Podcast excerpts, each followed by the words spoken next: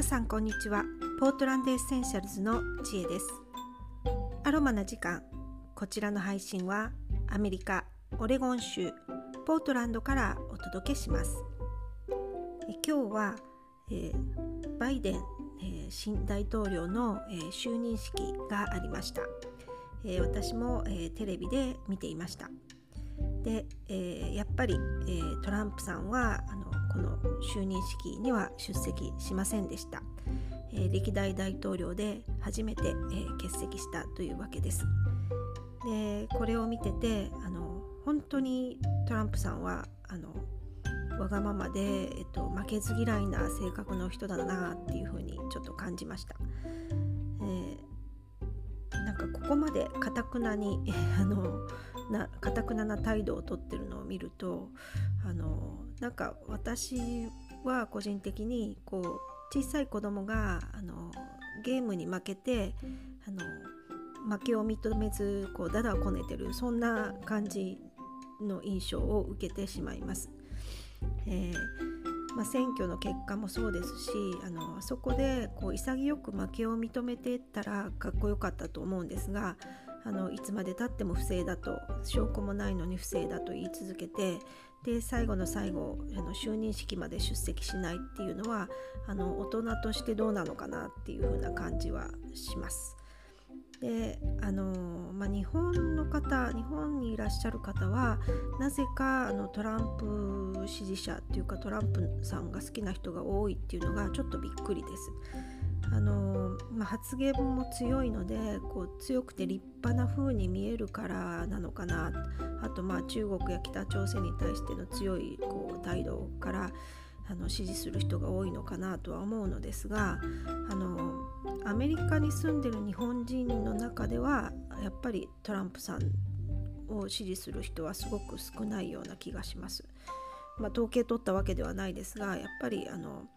住みにくいアメリカになってしまうのでやっぱりあの日本人にとってはあのトランプさんのような方は大統領になってほしくないなっていう感じはあります。あの白人至上主義があの横行するでトランプさんがあの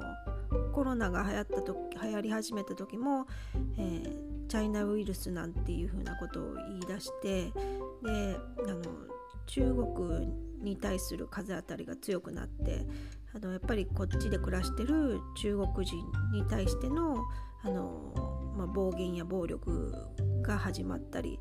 で私たち日本人もあのアメリカ人からしたら中国人も日本人も韓国人も同じアジア人でみんな一緒に見えるみたいであの日本人なのに、えー、中国人というふうに取られてあの暴言吐かれたり暴力振るわれたりっていう例もあの多々あったようです。なのであの、まあ、白人至上主義っていうのがやっぱりあのこ私たち移民にとってはとても住みにくいアメリカになってしまうっていうのでそういう点でもあのトランプさんを支持するのはどうなのかなっていう感じはずっとありました。であとこの就任式に欠席したこともあのトランプさんが大統領になった時はオバマさんはあのもちろん反対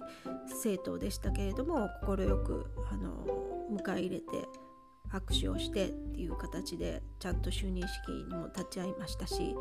でオバマさんがあの自分の本で書かれ本の中に書かれてるんですがオバマさんが就任した時にあのその前のブッシュ大統領があの両手を大きく広げてここ快くあの迎え入れてくれたその印象がすごく感動的で自分も今後次の政権交代する時にそうしようと思ったみたいなことを書かれてるんですね。でそういったこう国を良くするために政権をが変わる、え、そこがあの本来の目的なのにあの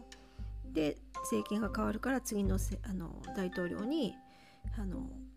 政権交代してお願いするっていう儀式であるのにトランプさんは欠席したっていうのがあの自分の